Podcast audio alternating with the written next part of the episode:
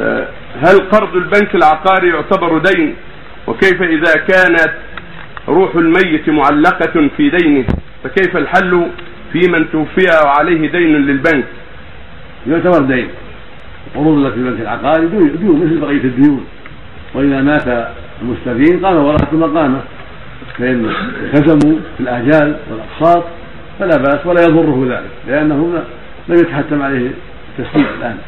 لا يضر الميت هكذا الديون الأخرى في ذمته مؤجلة لا تضره إذا التزم الورثة بالحق وتبقى على آجالها للبنك وغير البنك أما إذا لم يلتزموا فإنها توفى بسرعة توفى من التركة آه، بالعجلة ولا تؤجل. أما إذا التزم الورثة قالوا نحن نقوم مقامه ورضي البنك أو رهنوه أو أو ضمينا فإن الديون تبقى على آجالها وليس لأهل حق. في تعجيلها.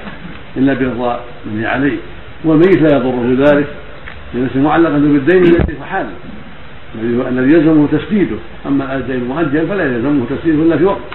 نعم.